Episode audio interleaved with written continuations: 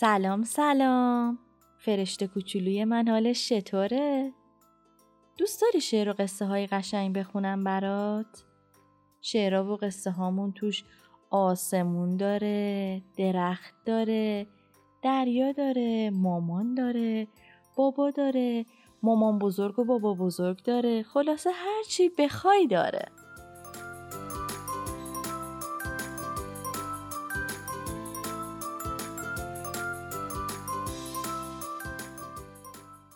شعر امروزمون راجبه پدر بزرگ و مادر بزرگه.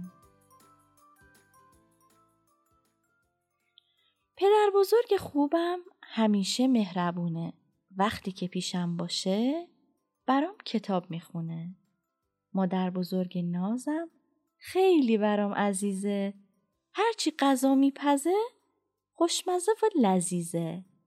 وقتی با اونا باشم قصه و غم ندارم. دنیا برام قشنگه. هیچ چیزی کم ندارم.